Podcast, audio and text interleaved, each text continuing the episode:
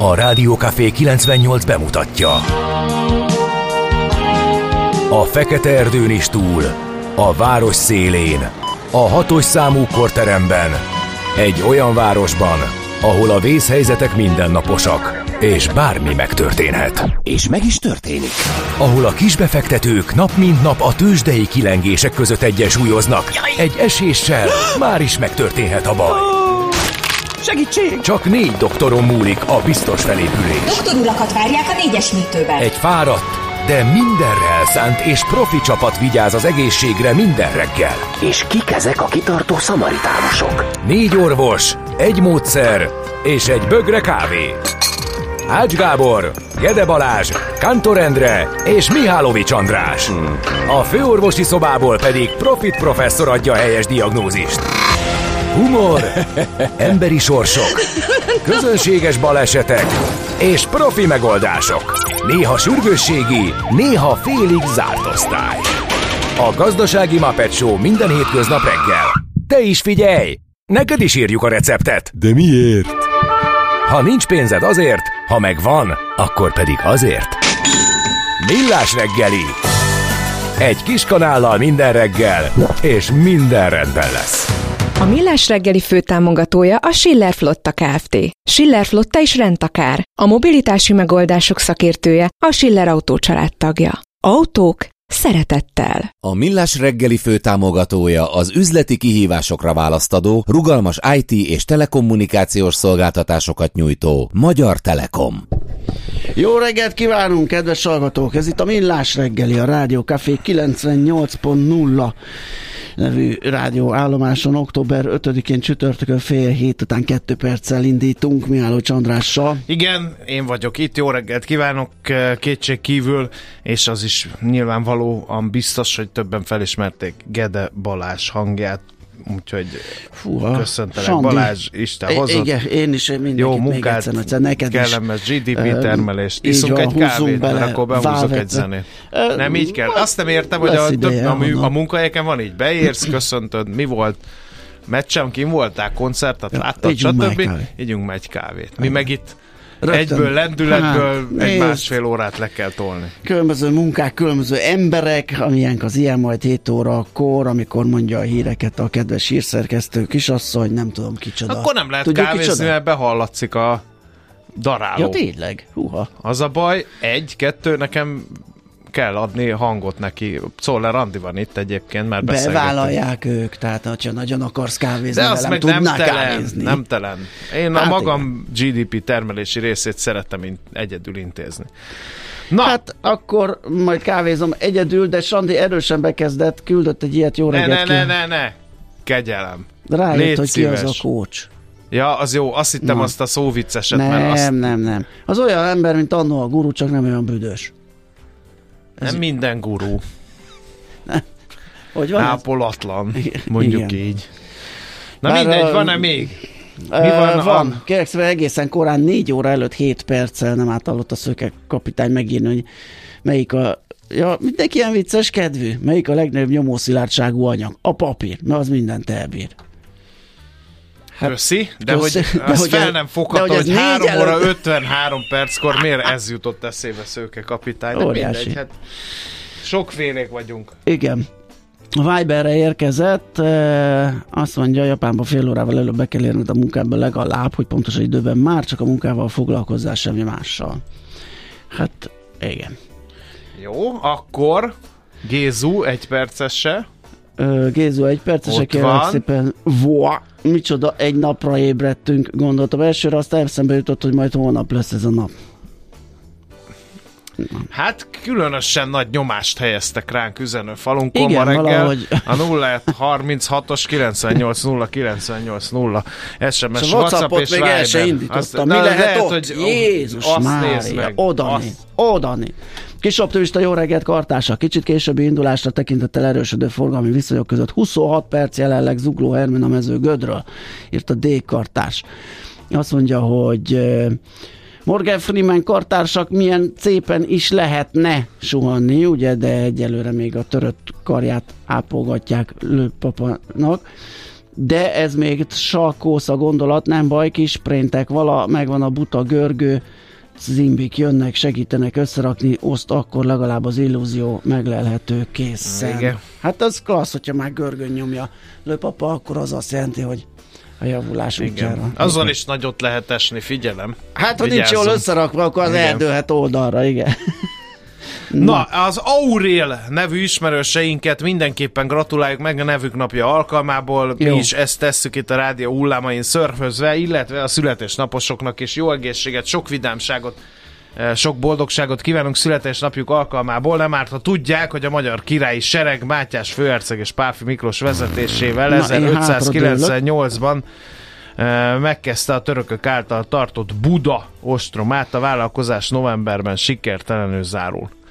Melyik Olvastam irányból? a Válasz online-on egy összeállítást, egy gondolat kísérletet, nem volt természetesen tudományos kutatások a minden állítása alátámasztva, de arról szólt nagyjából, hogy Magyarországon ez a depressziós hangulat és a, a, a tütükézünk, tütükézünk, és megint csak tütükézünk mentalitás, az valahol a török korban gyökerezik, ugyanis állandóan jött valaki, és elpusztította valamit erről az ostromról, és ez jut eszembe, hogy példát hozza Pesten, hogy Pestnél egy csomószor megpróbálták ugye 1686 előtt is visszaverni Budavárát, rám 1598-ban is, és ez mindig azzal járt, hogy letarolták Pestet, szétlőtték Budát. És itt abba folytott a bánatát, Hát igen, mert hogy boldog-boldogtalan sarcolta ugye a, uh-huh. a, a népet, és hogy nagyon megfogyatkoztunk, stb. stb. mert hogy a magyarok azokon a területeken éltek ellentétben a nemzetiségekkel, amelyek ilyen frekventáltak voltak, és ezek néptelentek el, meg,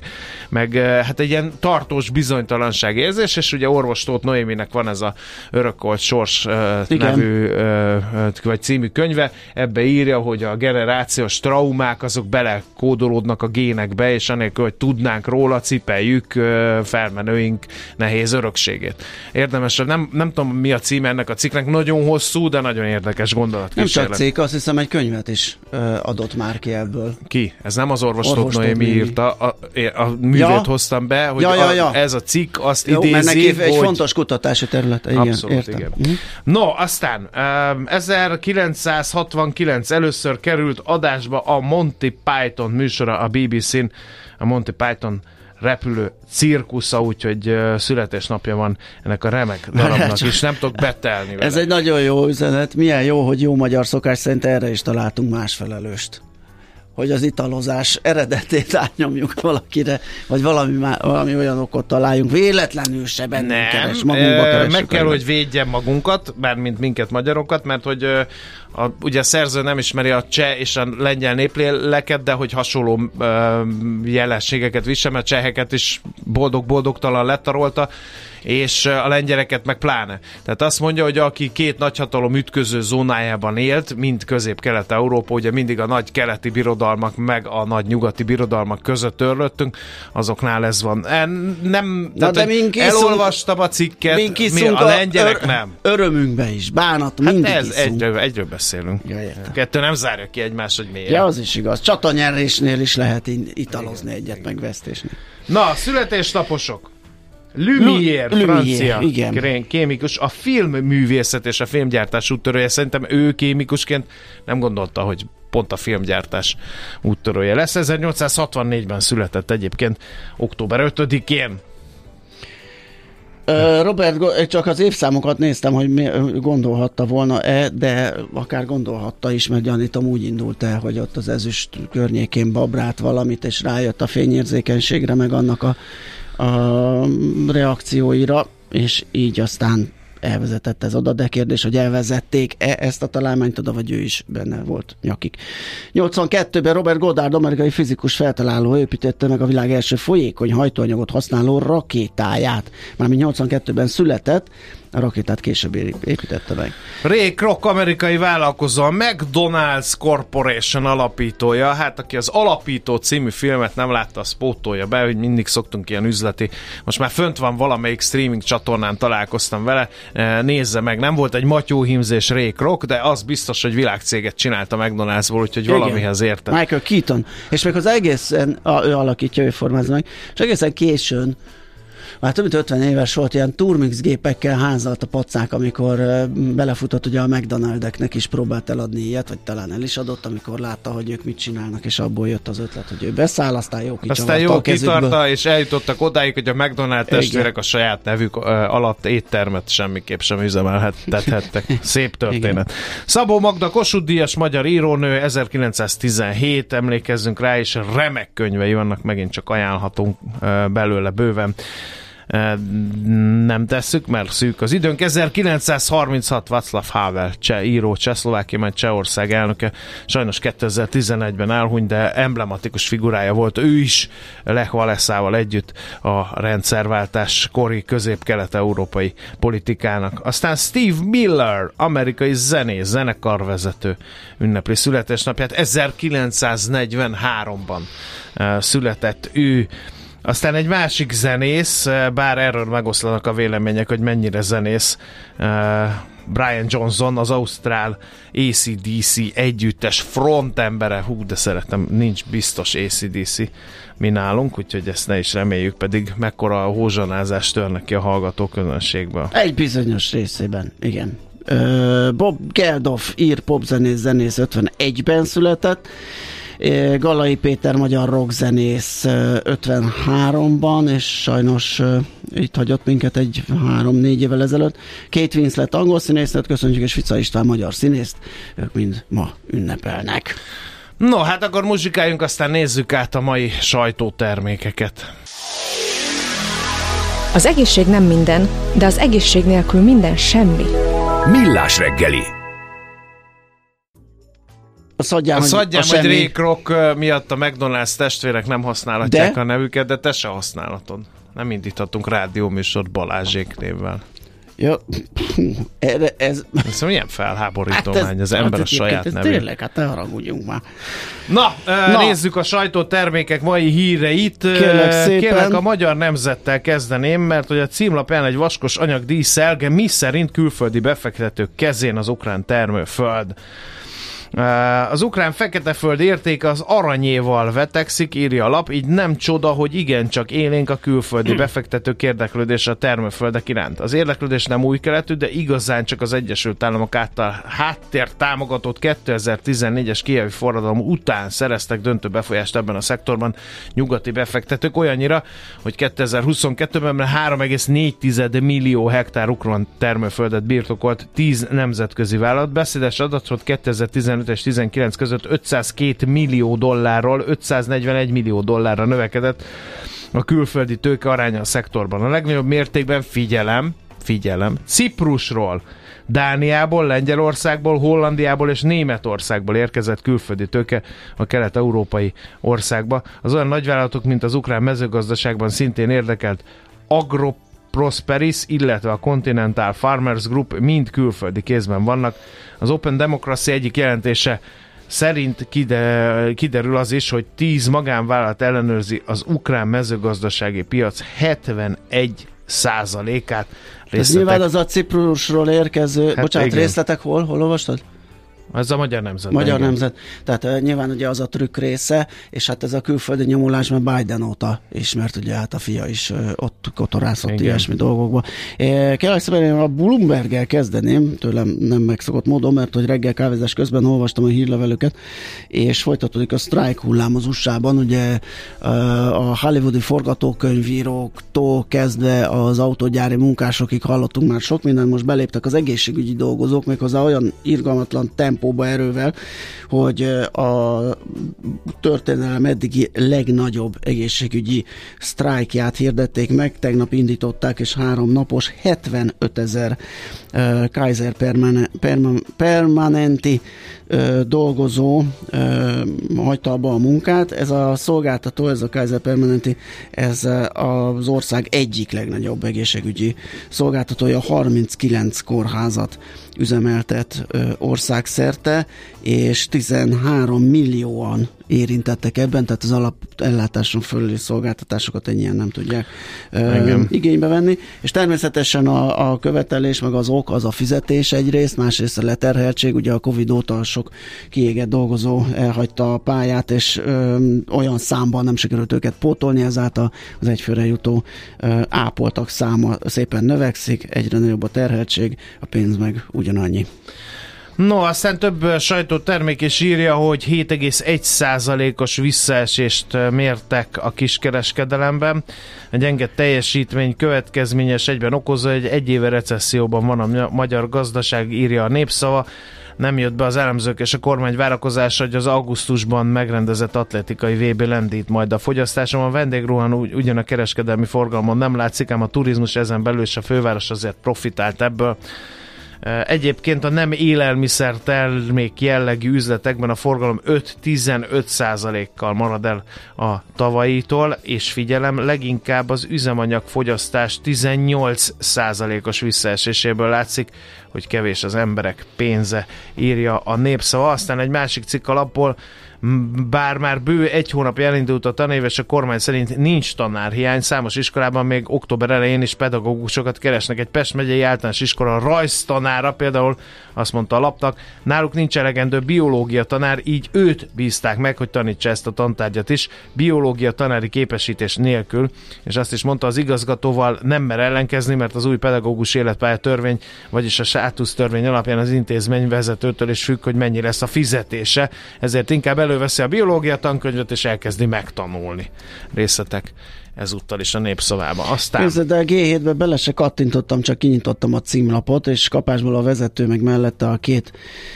másik hírrendre így néznek ki. Biztos, hogy tartják értéküket a nyugdíjak? Aztán magasabbak lennének a bérek Magyarországon, ha több tagja lenne a szakszervezeteknek, majd pedig 64 millió liter energiaital fogy egy évbe vissza lehetett tartani tőle 64 a millió liter? 64 millió az liter, igen. igen. Á, ebben Jó, hiszek, hogy a törvény egyet, egyet, Hát ilyen egyet-egyet, az De valahogy tényleg le Gyerekek nem szabad energiaitalt inni nyakra főre, az nem Sőt, annyira a gyerekek egyáltalán nem, és utána is felnőtt Tudom, hogy titokban csináljátok, de ne. Aztán portfólió vezetőanyag 10 hónapja tavaly decemberben vezették ki az iparági körökben sokat kritizált üzemanyagár stoppot. Az intézkedés visszahozásának lehetősége azonban sosem került le teljesen a kormány palattájáról.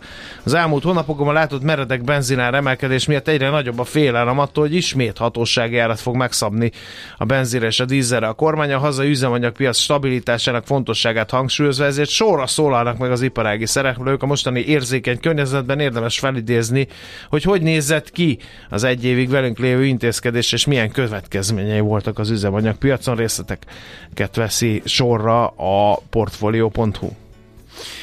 Hát azt hiszem, hogy sok mindent Ennyike? mondtunk. Várjál még egyet, van, még nekem? Van egy uh, elég komoly vita a kereskedelmi és iparkamara elnöke megint ugye és láttam, hogy a Magyar Nemzeti Bank is ilyen közleményt adott ki Parrag László nyilatkozatával kapcsolatban.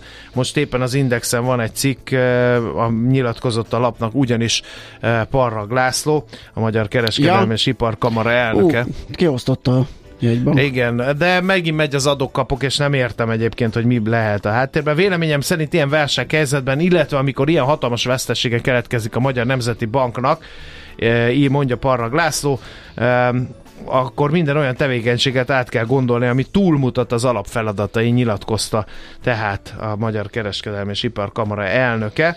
És, Erre kapott aztán Hát nem erre még előtte szerintem, itt a jegybank veszteséged. Ja igen, aztán nem. szerdán reagált igen. kijelentése, mert több kijelentése is volt Paraglásznak a jegybank. Például ilyenek vannak a reakciójában, hogy sajnálta veszi tudomásra, hogy Paraglászló immáron sokadik éve támadja a jegybank politikáját, ráadásul ezt kellő szakmai tudás hiányában és előzetes tájékozódás mellőzésével teszi.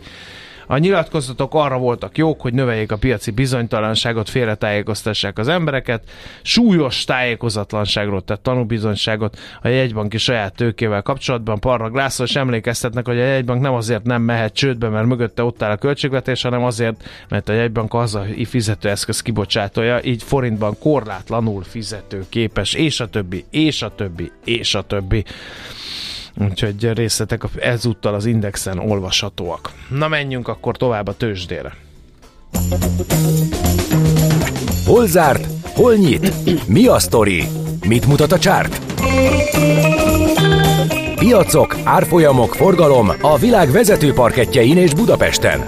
A tőzsdei helyzetkép támogatója a hazai innováció vezető gyógyszeripari vállalata a Richter Gedeon nyerté. A Budapesti értéktősde 55.961 pontról kezd ma, és hát úgy alakult a kereskedés, hogy az OTP erősödni tudott 41 százalékkal 13.545 forintig, a Telekom is vele tartott az erősödésben majdnem 1 százalékot drágulva, 557 forintig ment fölfelé, a MOL a pozitív tart, vagy a negatív tartományban stagnált 0,7 század százalék kemény, 2 forintot esett az árfolyama 2764 forintig, 56 század százalékot esett a Richter, és 800 8800 forinton eh, fejezte be a kereskedést, de a Telekomnál nagyobb volt a pörgés az Opus piacán, a papír azonban 1,36 százalékot veszített az értékéből. A tőzsdei előszobában kérem szépen, eh, hát eh, a napban volt mondjuk így, hogy értelmezhető forgalom 0,4%-os pluszt hozott össze a részvény, és akkor még itt volt az Ébdufer, ott 2,4%-os volt a plusz, és mondjuk mondok egy harmadikat is, de nem olyan nagy és acélos forgalomban, mínusz másfél százalék került a Gloster tickerje mellett, mellé az x kategóriában. Tegnap az amerikai tőzsdeindexek pozitívban, pozitív tartományban zártak, a legjobban a Nasdaq 100 emelkedett, ami másfél százalékos növekményt jelent. Mert nagyon érdekes, hogy a növekvő kötvényhozamokra nem esik, amikor meg van egy kis korrekció, akkor meg emelkedik. Úgyhogy van egy kis furcsaság, egyébként többen azt gondolják, hogy ez nem fog így maradni nagyon sokáig, és jöhet abba is egy korrekció, ha csak nem jön fordulat a kötvénypiacon, ami meg viszont egyelőre nem látszik.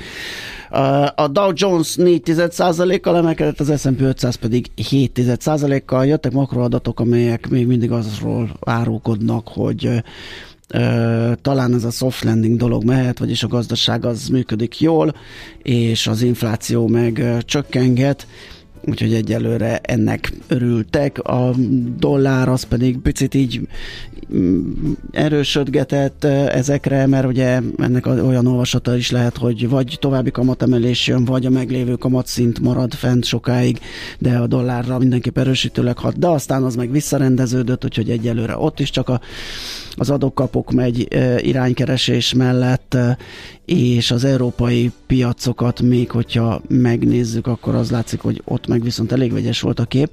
A frankfurti DAX 1% kal tudott emelkedni, a Párizsi Kakaron semmit nem csinált, az pontot zárt, ahol azelőtt e, és a londoni FUCI az, ami 7%-kal esett, nem is tudom ki volt a legmenőbb Európában, talán Atén 1% plusz, ne, hollandok 2% plusz. Most reggel pedig a japán tőzsde esik egy méreteset, 2 és 1 negyed százalékot, a Hang Seng megemelkedik 8 százalékkal, hát ezen igazodjon ki, aki tud. Tőzsdei helyzetkép hangzott el a Millás reggeliben. Tőzsdei helyzetkép hangzott el a hazai innováció vezető gyógyszeripari vállalata a Richter Gedeon nyerté támogatásával. És itt van Czoller Andi, szervusz Andi, azt hittem, hogy egy szép kvantum pöttyös ruhába fogsz megjelenni. Ehhez képest virágok virítanak rajta. Igen, az stílusos lett volna a kémiai Nobel Hol van már a tavasz? Múló szépsége. Menettelünk a télbe. Hát legalább már akkor rajtam legyenek. Azt mondtad, András, hogy brrr, ez volt az első szavad hát ma reggel igen. hozzám. Kilenc fokban volt. indultam, már én sem bírom ingújban, úgyhogy vagy öregedem, vagy tényleg hideg volt. Hát hűvös volt, igen, és azt hiszem 20 fölött egy-két fokkal várhatjuk a Jó lesz, jó idő lesz, Ugye, valami idő azért lesz, lesz volna. Mindjárt elmondja nektek Czoller Andi, utána pedig visszajövünk és folytatjuk a millás reggelit. A mai világban könnyen félrevezetnek a csoda doktorok és a hihetetlen megoldások. Az eredmény? Hája pocim marad, a fej még mindig tar, a profit meg az ablakban. De már is segítenek a legjobb orvosok. Doktor megelégedés, doktor higgadság, doktor vidámság és doktor nyugalom. Doktor úr, ennek össze-visszaver a GDP-je, a pulcosa meg egy csökkenő gyertya. Két végéről égette. Ezt visszakalapáljuk, és olyan hozamgörbénk lesz, amilyet még dr. Alonso Mózdi sem látott. Millás reggeli. A gazdasági Muppet Show. Figyelem! Fogyasztása függőséget okoz.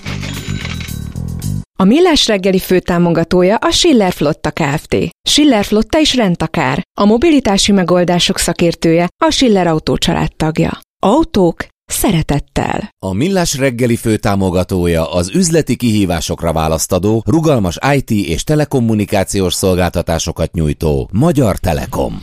Szép jó reggelt kívánunk mindenkinek, vegyünk tovább a Millás reggelivel itt a Rádió Café 98.0-án, október 5-én csütörtökön reggel 7 óra 10 perckor. Mihálovics Andrással. És Gede Balázsjal jó reggelt kívánok magam is az egybegyűlteknek, ez valóban ez a műsor ezen a csatornán.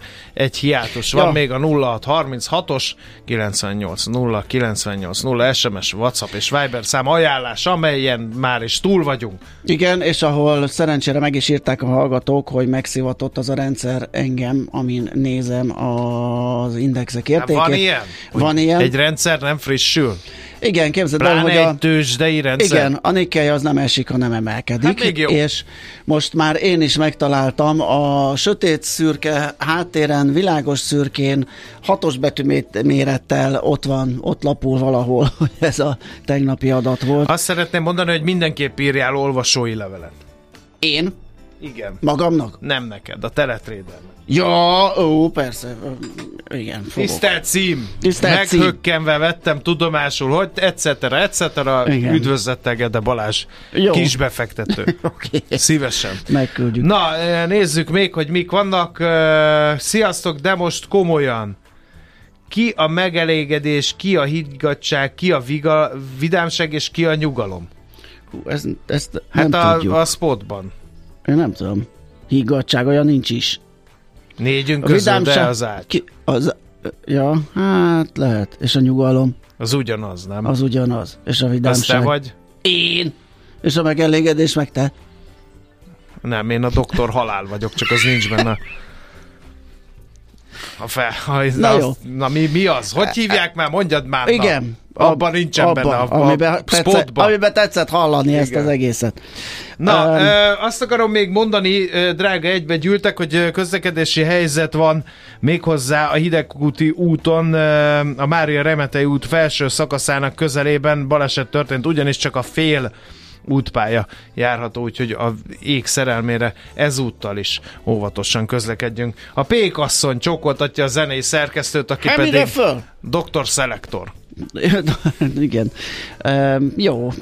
Bár én mindent megteszek. Többen hogy... hiányolták az ész. Hát de nem de... lehet egy, rá, egy kávézás mellé a világ hát akkor valami feldolgol, aki valaki szakszofonozza már el az egyik vagy ACDC számot. Vagy legalább vagy Kellen Pice madár támasztóval. Húzza el a nótát. Na mindegy, Na, ennél tovább. lényegesen több valid tartalmat szeretnénk a műsorba sugározni, hallgat csak. Egyre nagyobb buborékban élünk, de milyen szép és színes ez a buborék. Budapest, Budapest, te csodás! Hírek, információk, események, érdekességek a fővárosból és környékéről.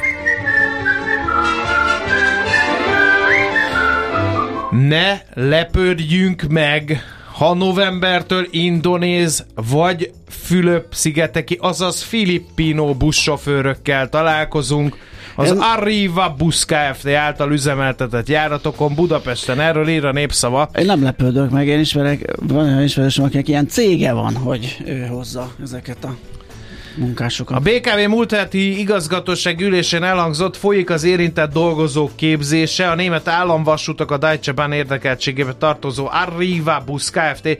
a budapesti buszok nagyjából harmadát üzemelteti 450 járműről van szó. A BKV igazgatóságának tagja Nemes Gábor azt mondta a lapnak, hogy több kérdést is megfogalmazott, a sofőrök itt szereznek-e jogosítványt, vagy meglévő engedélyeket honosítják, valamint az ázsiai sofőrök hogyan tudnak majd kommunikálni a forgalom irányítókkal és az utasokkal. Utóbbira szerkesztői megjegyzésem az, hogy de hát mindenhova ki van írva, hogy ne beszélgessünk a buszsofőrrel. Igen. Jó, nyilván van az a szituáció, de a reggeli mit főztél tegnap Lajoskám stílusú beszélgetéseket nyilván nehezebbek lesznek egy filipi, filipino buszsofőrrel. Szerinte inkább hazai munkavállalókat kellene jobban megbecsülni, és nem biztos, hogy a távol-keleti vendégmunkás olcsóbb megoldást jelent. Az égető munkaerő hiány miatt már a BKV is vizsgálja angolul beszélő munkavállalók foglalkoztatásának a lehetőségét. Ez nagyon jó hangzik, de csak itt a műsorban elmondtuk, vagy ötvenszer, hogy egész egyszerűen nem jelentkeznek a hazai munkavállalók a ezekre de a azért, posztokra, mert, kevés. De azért, mert figyelj, erről akkor beszélgessünk egy hozzáértővel.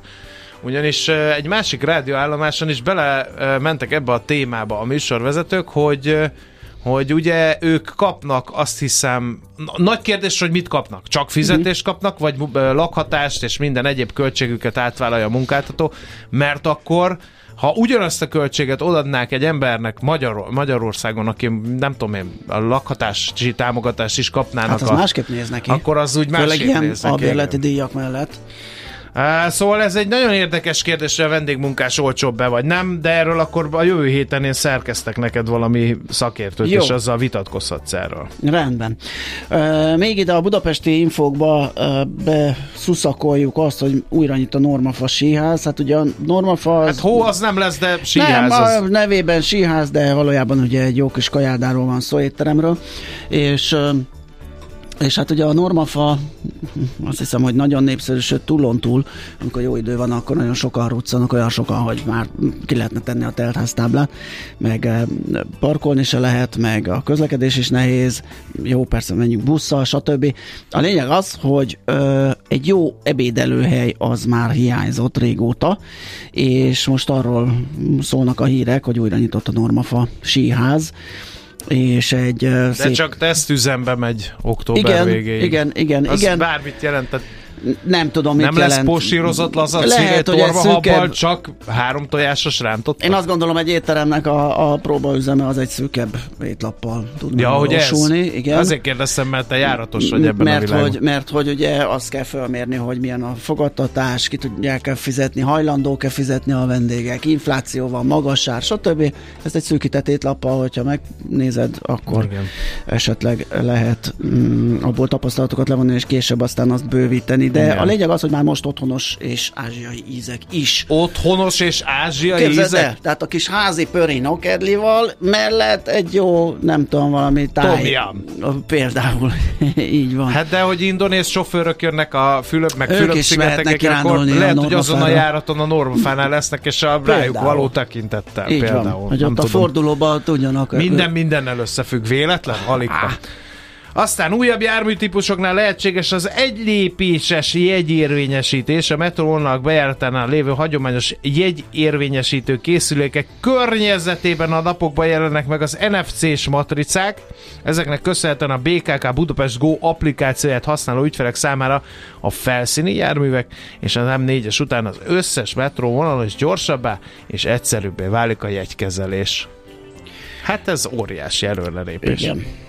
Na, hát azt hiszem elfogytunk, hogy van még. Hát volt valami vita, Melyik? valami játszótér kapcsolatban, a mindjárt megkeresem neked, mert hogy érdem, volt, érdem volt? Igen, azt hiszem.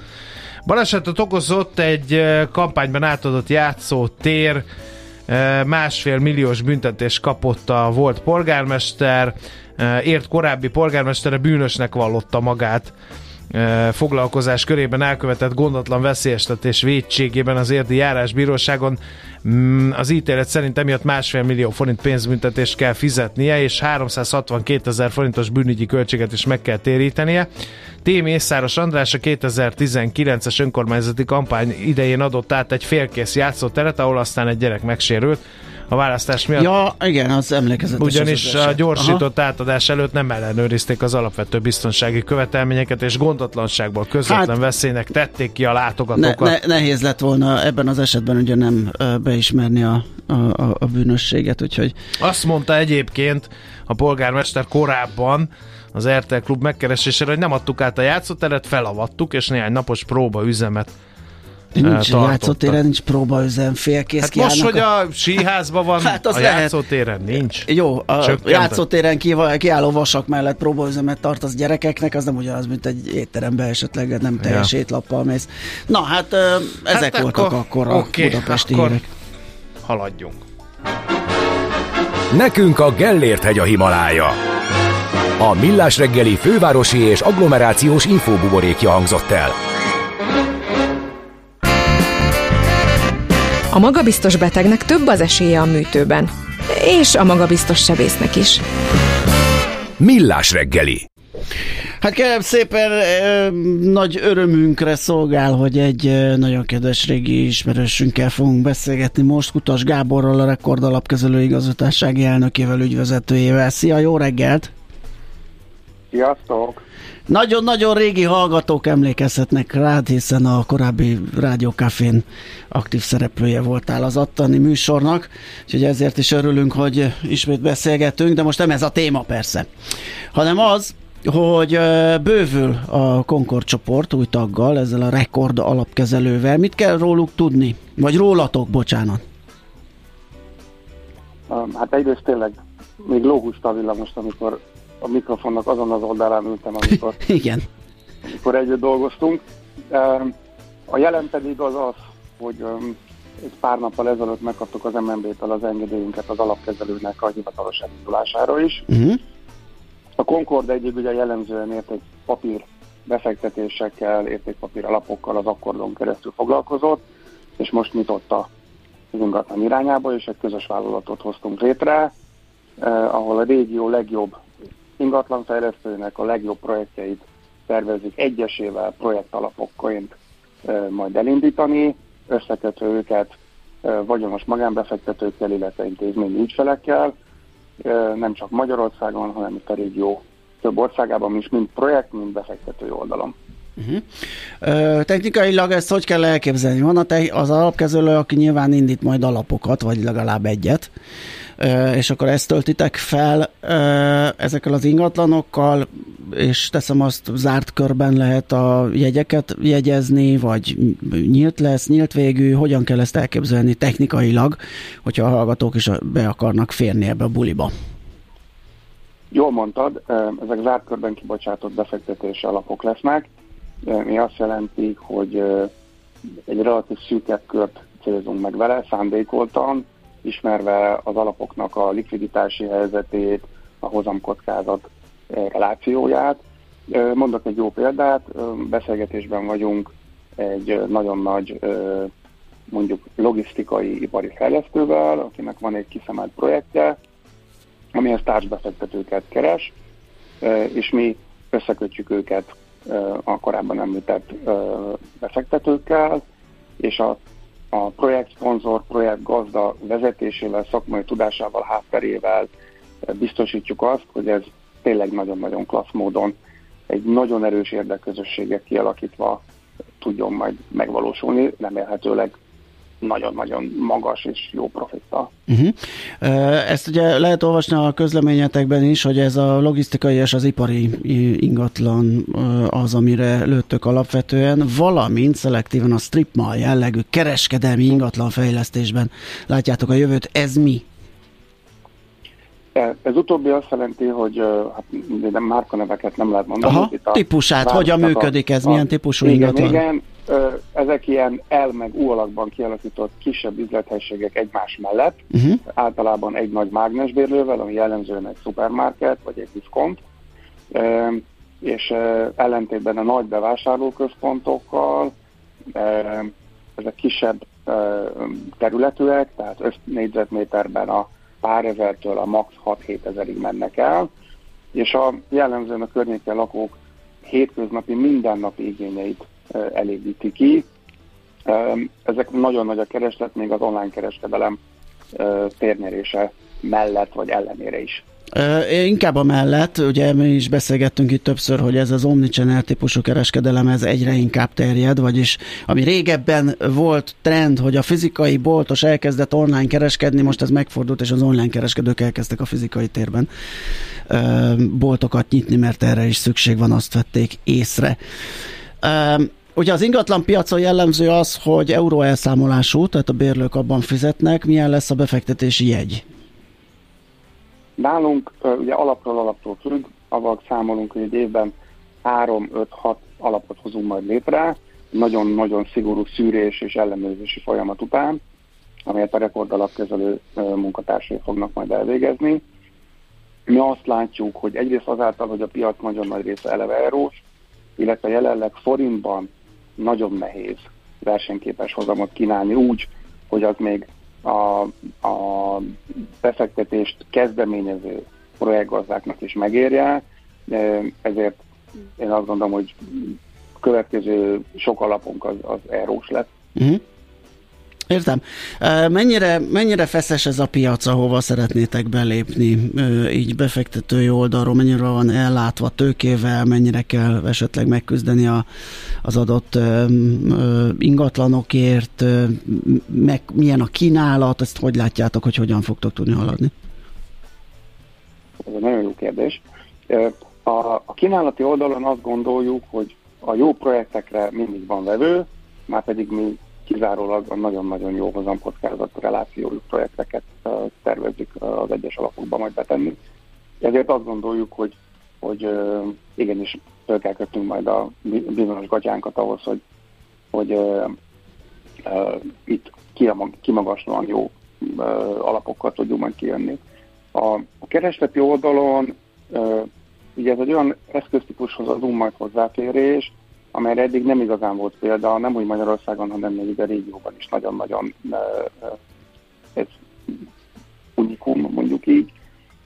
Mégpedig azért, mert vagy a belépési küszöb nagyon magas, tehát ha valaki egy stripmolt szeretne fejleszteni, akkor ott alsó hangon millió eurókkal kell uh-huh. beszállni ebben, még hogyha hitel is van mögötte, illetve hát a logisztikánál ott, ott, ott még nagyobb számokról beszélünk, illetve a legtöbb megtakarítónak, befektetőnek, akik nem ebben az iparágban tevékenyek, azoknak semmilyen fajta múltja, know technikai tudása nincsen, ezért fontos, hogy egy vérprofi mellé lehet majd beszállni passzív, mondjuk úgy majdnem, hogy csendes társ jelleggel. Uh-huh, értem. Uh, bízunk benne, hogy, bízunk benne, hogy lesz majd kereslet,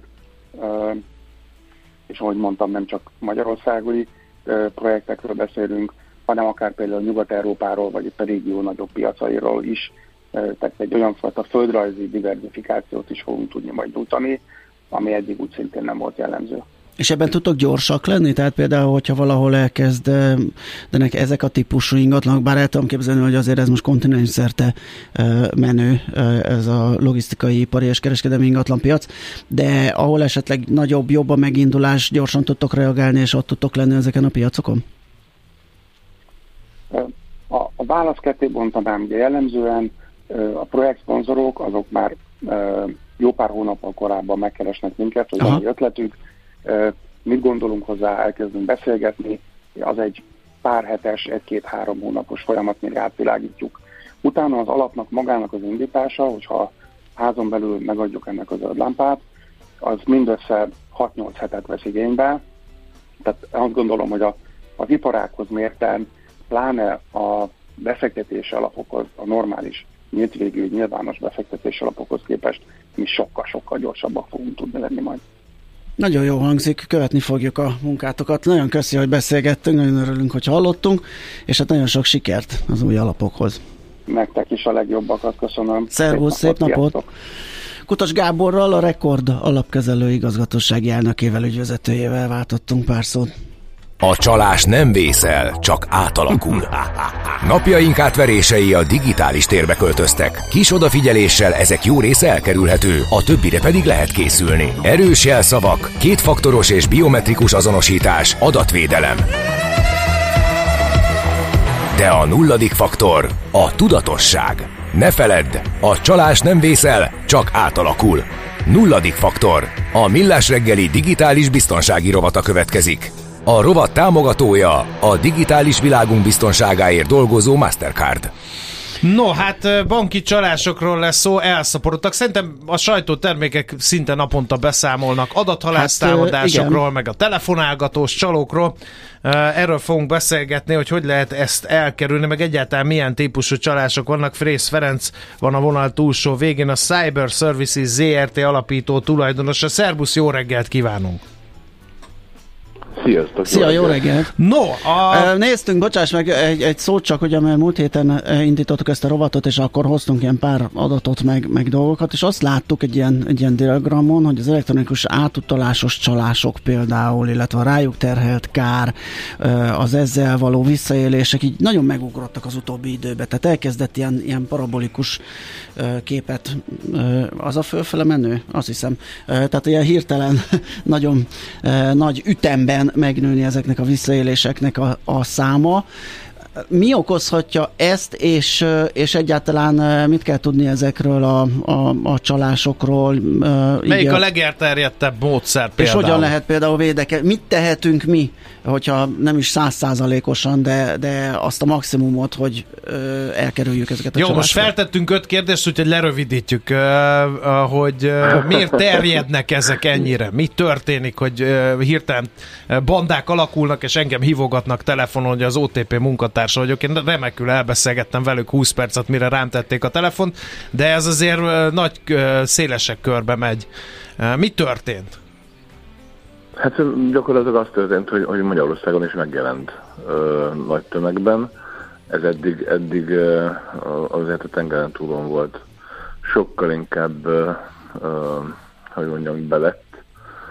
Ugye a szkemmerek, a szkemmerekről beszélgettünk sokat azok a, a, a csaló cégek, akik erre a megalakulva ugye átvertek általában idősebb, hiszékenyebb embereket. Ez a social engineeringnek egy, egy, egy uh, cybercrime formája, ugye, amikor, amikor rávesznek embereket arra, hogy telepítsenek be egy, egy szoftvert a telefonjukra, vagy menjenek végig, végig egy azonosításon és adják meg az azonosító kódokat, mert bizony baj van, be fogják zárni a számlát, tehát az emberek félelmére vagy tudatlanságára hivatkozva, általában telefonon. E- ez hogy néz ki egyébként a gyakorlatban? Jött egy, egy, egy ilyen evangelista tengeren túlról, leültette a hazai alvilág jeles képviselőt, és széles színes vásznú diagramokon megtanította nekik ezt a csalást, és akkor erre alapult banda úgy, hogy megkérdezte A, B-t, hogy te figyelj,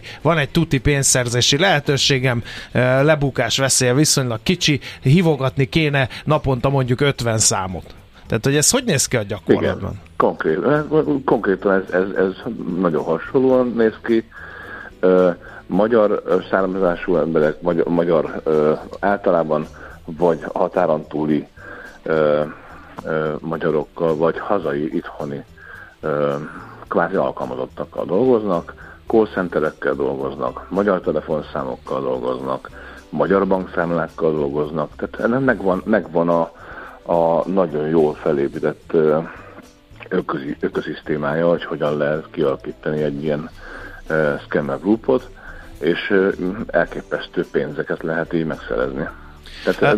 valójában a, a nemzetközi bűnözői körök szépen bele, be, begyűrűztek ide is. Már jött is egy SMS, szüleim is porul jártak, mínusz 13 millió. Az nagyon csíp, nagyon karcol egy ilyen esetben. A hatóság fel Igen. tud lépni ezek ellen eredménnyel?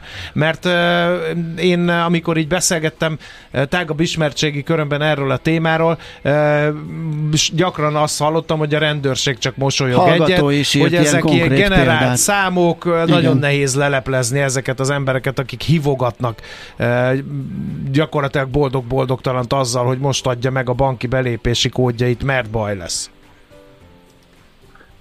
Hát mindenképpen feljelentést kell tenni, tehát ezt, ezt mindig elmondom, most is elmondom, hogy anélkül semmit nem lehet tenni. A másik pedig az, hogy egy-egy ilyen esetben a, a, ugye a Nemzeti Banknak a, a, a felügyelete, gyakorlatilag a fogyasztóvédelmi felügyelete az, ami, ami, ami, amit meg kell keresni, a, a Nemzeti Bank oldalán el is, el is érhető, hogy hogyan kell ezt a bejelentést megtenni.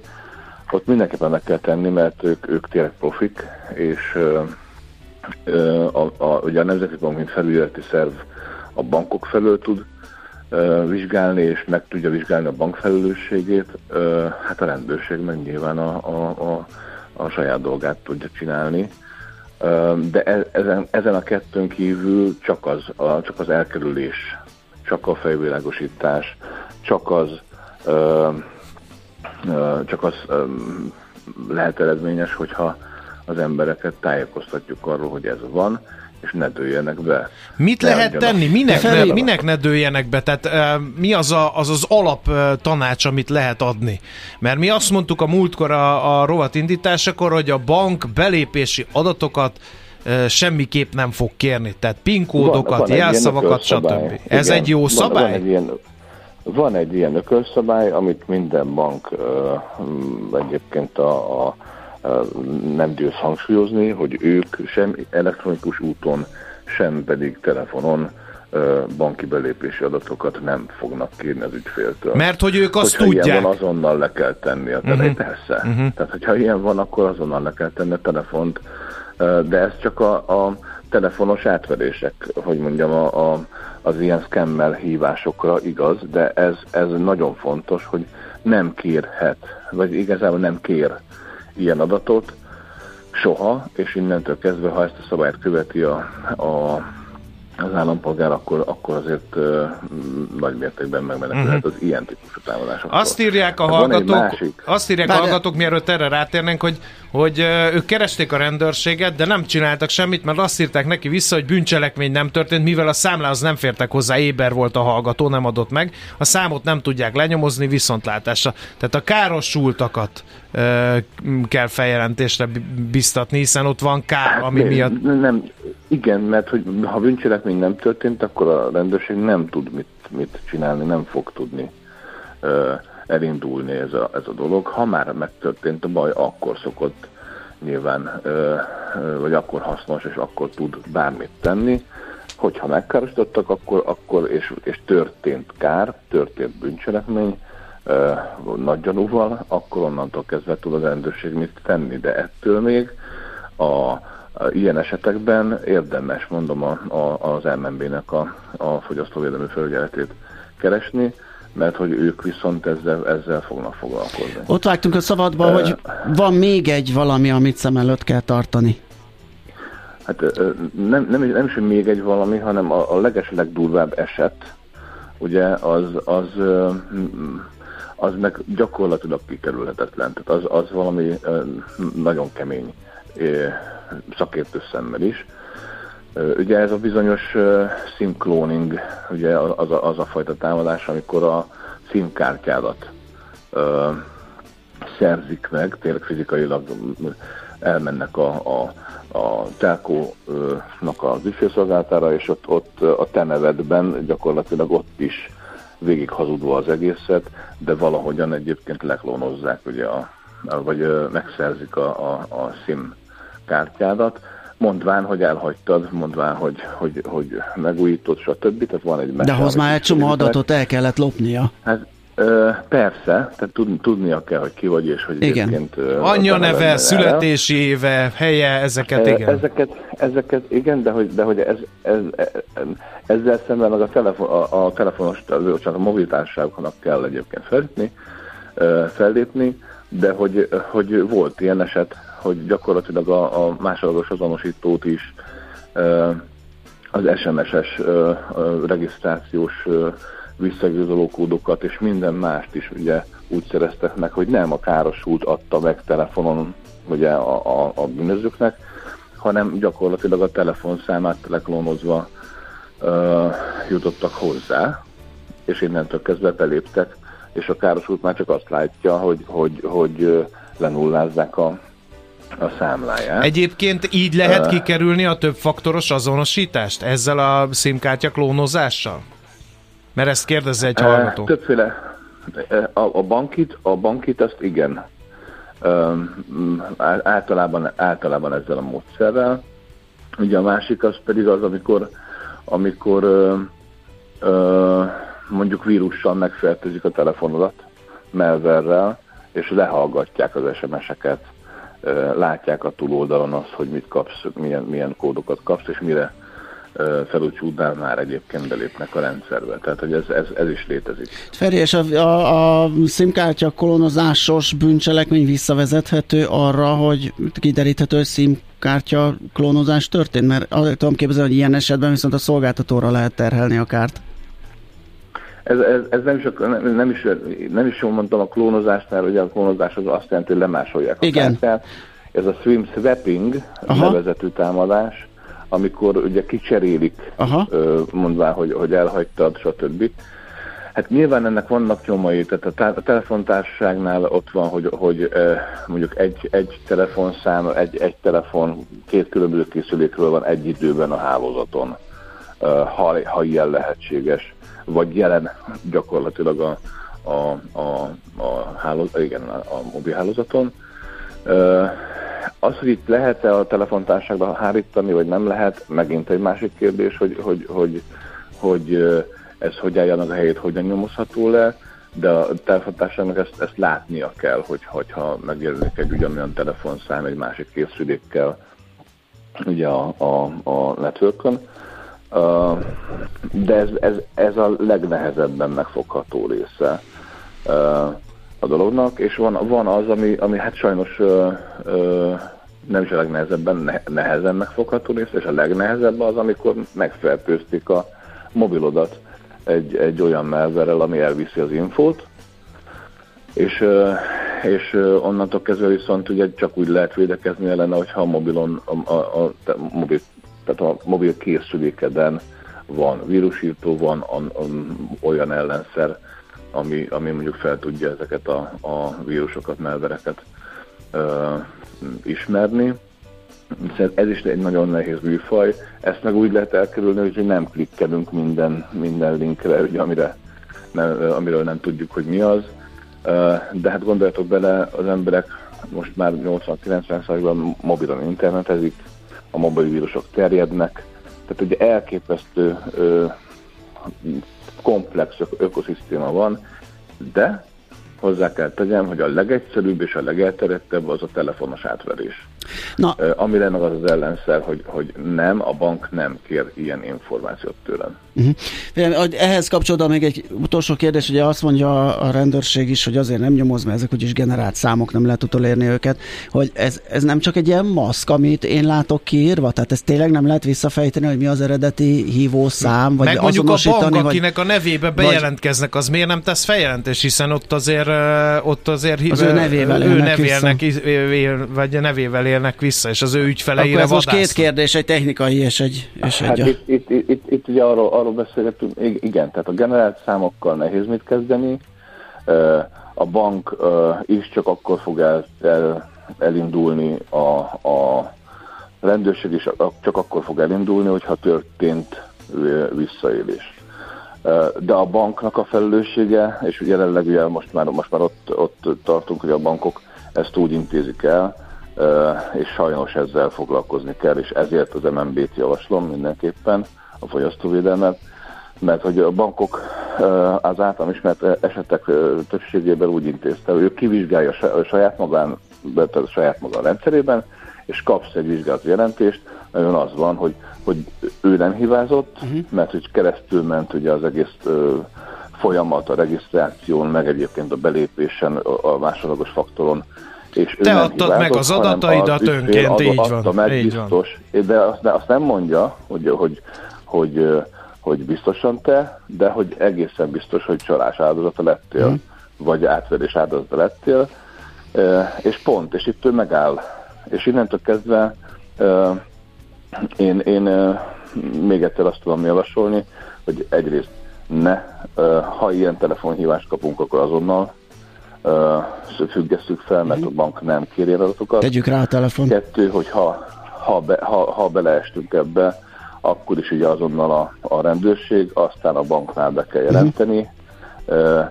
és rá kell venni a bankot arra, hogy, hogy, hogy húzza vissza ugye ezeket az utalásokat. Igen amíg lehet, mert ugye van egy időszak, egy időablak, amíg vissza lehet húzni, hiszen a te számládról ment ki, mondhatod azt, hogy hibás utalás, Igen.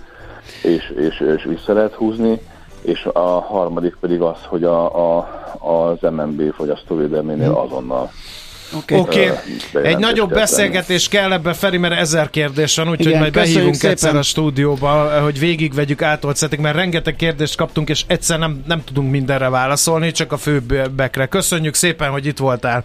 Folyt köv tehát. Én Szia, szép nektek. napot! Sziasztok! Frész Ferenccel a Cyber Services ZRT alapító tulajdonossával beszélgettünk, és hát nagyon sok a, a, az üzenet, tényleg azt mondja, hogy Ja, hát jó, ezek már ilyen személyes kérdések. Van-e olyan csalás, aminek Ferenc is majdnem bedölt, vagy ő sziklaszilárd? Kérdezi egy hallgató. Aztán a szakértő úrral ellentétben ismét aláhúznám, az MNB nem tesz semmit. Mi végig jártuk, írta egy kedves hallgató, akinek az édesapját rövidítették meg 18 milliá, millával azt mondja, hogy miért nem nyomoz a rendőrség, ha megpróbálok lelőni valaki. Egyébként igen, ezt más hallgató is írta, és bennem is pont a, a gyilkossági kísérlet esete ugrott föl. Ugye azt mondják, hogy nem bűncselekmény, mert hogy nem húzták le a számlámról a pénzt, tehát a rátett kísérlet nem az, egy, egy csalási kísérlet. Hát, hogyha késsel hadonászok, úgy elvesznek, visznek, mint a szél, és a kóterba végzem, mert gyilkossági kísérlettel fognak megvádolni, és el is csapnak. Hát akkor hogy nem, hogy nem bűncselekmény ez? Na a témát kell váltanunk, mert az idő az rettenetesen szalad. De előbb zárjuk be a rovatot, csak zárjuk nyugalom, be, és jó? Mert leversz valamit. Na, a csalás nem vészel, csak átalakul. Készülj fel minél nagyobb digitális biztonságra a nulladik faktorral. A digitális biztonság rovat támogatója a digitális világunk biztonságáért dolgozó Mastercard. Megfelelő alapozás nélkül semmit nem lehet jól megépíteni. Kerüld el az alaptalan döntéseket. Ne építs ferde pénztornyot.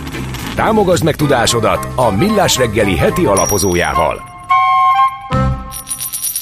gáztározók, gázfogyasztás, van gáz? Van-e mert gáz? hogy a banki csalásoknál van, de hogy fűteni mivel fogunk lesz elegendő, erről fogunk beszélgetni Hosszú Ferenccel, az OTP alapkezelő befektetés igazgatójával. Szerbusz, jó reggelt kívánunk! Jó reggelt kívánok! Szia! A nagy baj nem lehet, hát tele vannak a tárolók. Dőljünk hátra, és, és csavarjuk be. fel a fűtést. Igen. Igen, úgy tűnik, hogy, hogy eléggé tele vannak a tározók, ugye nagyjából az európai tározók ilyen 95%-os töltöttségi szinten vannak, és ez azt jelenti, hogy 8-10 héttel hamarabb értük el ezt a szintet, mint, mint ahogy szoktuk. Ugye sok, sok tényezőnek köszönhető ez, egyrészt ugye azt tudjuk, hogy nagyon magas szintről indulunk, tehát a tározók töltöttsége tavasszal jelentősen meghaladta az 5 éves átlagos szintet, olcsó volt a gáz ugye itt a töltési időszakban, ez önmagában generálta a, a vásárlásokat a, a, a tározókba. Az ipari felhasználás nem pattant vissza, úgy, ahogy várta a piac, nagyjából a háború előtti szinten van az ipari felhasználás, tehát innen, innen nem érkezett kereslet, és ezért így a, egész nyáron kényelmesen tudtak töltődni a, a, tározók. Azért azt látni kell, hogy ez egy ilyen viszonylagos nyugalom, tehát hogy, hogy az elmúlt pár hónapban tényleg ilyen szűksávban volt mind az európai, mind az amerikai gáznak a, a jegyzése, de azért volt itt minden az elmúlt hetekben is, tehát volt itt Ausztrál LNG dolgozói sztrájk, volt norvég karbantartási időszak, ami a tervezetnél hosszabb volt, féltünk már attól is, hogy túl sok lesz a gáz betáplálás, és ezért megtelnek a tározók, tehát itt voltak azért napi 10-15%-os mozgások is bőven, ami mutatja a piac törékenységét, de minden esetre az, azt mondhatjuk, hogy hogy viszonylag kényelmesen Hát de akkor ez hogy jött össze, Feri, ez az egész dolog? Hát tavaly még mindenki mindenhonnan gázt akart venni, mindenki ijedezett, és mindenki azt mondta, hogy a 2022-es, 23-as telet, azt valahogy kibekeljük, de a 2023-24-es tél lesz az igazán kritikus. Ehhez képest ez se lesz olyan nagyon vészes? Hát ugye ez, ez pontosan így szokott történni, tehát amikor van egy ilyen uh, kicsit pánikszerű, uh, nem is kicsit pánikszerű piaci uh, helyzet és szituáció, akkor, akkor ugye elég gyorsan meg tudnak oldódni a problémák, és a magas árak ezt, ezt pont, hogy megoldották, ahogy mondtam, hogy az ipari keresletet is ezt nagyon a padlóra vitte, és, és azóta, azóta se tudott ez helyreállni. Illetve hát az időjárás az nagyon, nagyon velünk van, nagyon kedvező. Hát van El Niño, azt mondják, hogy afelől is nyugodtan alatuk, mert enyhe és csapadékos telünk lesz. Nyugodtan aludjunk, mert ezzel szemben meg pár tíz év múlva föl fogunk perzselődni, és elégünk mindannyian. Igen, tehát az El Niño ugye most nyáron is megmutatta ezt az oldalát, tehát itt a globális felmelegedés karöltve, tehát egymást erősítve, hogy a legmelegebb júniusi és júliusi hónapokat éltük át. De ahogy mondjátok, igen, az időjárási modellek, az ilyen hosszú távú modellek azt mutatják, hogy a telünk is enyhe lesz.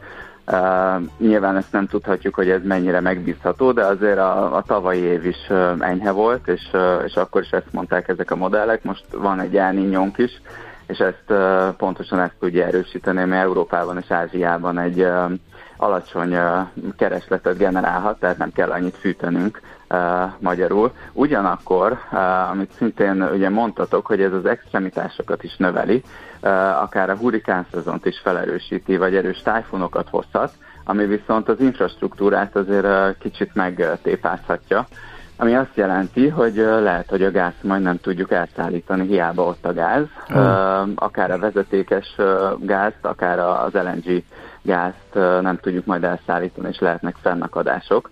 És hogyha fennakadások vannak télen a, a gázszállításban, az, az, az jelenthet, jelenthet extrém ármozgásokat az árfolyamban Igen. is. Belém tetted az ideget rendesen, mert abból, amit az elmúlt percekben elmondtál, az nagyon úgy tűnik, hogy egy ilyen orosz rulettet játszunk, hogy fogok-e fázni télen vagy nem, hogy akkor az El Niño és a nem tudom még gáztárolók, meg a műtrágya gyártók felcsavarják-e, és egyébként is, tehát hogy ennél azért a mezei fogyasztó azt reméli, hogy a háttérben valami letisztult, és komoly, és szabályozott, és többszörösen biztosított piaci folyamatok vannak. Hát sajnos a, a gázra sok mindent lehet mondani, de azt, hogy, hogy egy letisztult és egy egyszerű dolog, azt nem. Tehát amiben azért bízhatunk mindenképp, hogy a tározók tényleg tele vannak, valószínűleg lesz elég gáz, tehát hogy megfogyni nem fogunk. Az elnényű is velünk van, az infrastruktúra is stabilnak mondható, Uh, és valószínűleg nem lesz arra szükség, hogy, uh, hogy uh, extrém gyorsan valahonnan, máshonnan kelljen pótolni. Egy utolsó... viszont... Igen? Igen. Egy hogy utolsó kérdés, majd... az árfolyamban lesznek csapkodás. Na, Igen, na az ez, árfolyamhoz hogy, hogyha lehet, hogy fázok, de akkor keresnék egy csomó dollárbankjegyet befektetőként, hogy azzal, azzal igen. tüzeljek esetleg. És akkor, ha nincs gáz, akkor dollárbankjegyekkel jól ezt befűtünk. kihasználni befektetőként? Mit lehet tenni, hogy ezeket a volatilis ármozgásokat, meg ezeket a változó körülményeket pénzét tegyük esetleg? Igen, ugye lehet venni egy árupiaci befektetési alapot, de annak ugye lehet, hogy csak egy része a földgáz, ha egyáltalán van benne, vagy uh, vehetünk akár földgáz árfolyamát követő ETF-et is, de itt ugye óvatosnak kell lenni, mert, mert ebből sokan csalódtak már, hogy nem kapták meg a, a teljes árfolyam növekményt, mint amit az árfolyam mozgások tükröznének, mert itt azért a határidős pozíciókat görgetnie kell az ETF-nek, és itt lehetnek veszteségek vagy hát aki, aki nem nyugodt estékre vágyik, meg nappalokra, az belevághat a határidős kereskedésbe, uh-huh. és határidős pozíciókat vehet fel. Itt ugye az lehet az érdekes, hogyha ezt valaki folyamatosan követi, már pedig, hogyha a határidőkkel kereskedik, azt követni kell. Azért nem az. Hogy ahogy megyünk ki a télből, úgy ugye egyre csökken az ilyen időjárási bizonytalanság. Aha és ezért egyre valószínűbb, hogy a, mondjuk az ilyen március, február-márciusi kontraktusokra már egy nagyobb meggyőződéses fogadást tudunk kötni, ahol már a bizonytalanság kiárazódik, tehát mind az időjárási bizonytalanság, mind a tározói töltöttségi bizonytalanság kiárazódik, és akkor itt itt már jobban tisztább kép, és lehet fogadni akár fölfele, akár lefelé az adott adatok tükrében nyilván. Oké, okay, hát izgalmas piac ez, nagyon köszönjük, hogy beszélgettünk róla több szempontból, és ugye egyrészt fogyasztói vagyunk, és elszenvedői, hogyha nincs gáz, másrészt meg ugye pénzügyileg is egy érdekes piac. Köszi még egyszer, szép napot, jó munkát! Én is köszönöm, Szia. szép napot, sziasztok! Hosszú Ferenccel, az OTP alapkezelő befektetési igazgatójával beszélgettünk a gázpiacról. A Millás reggeli heti alapozó rovata hangzott el. Helyez döntéseidet megfelelő alapokra.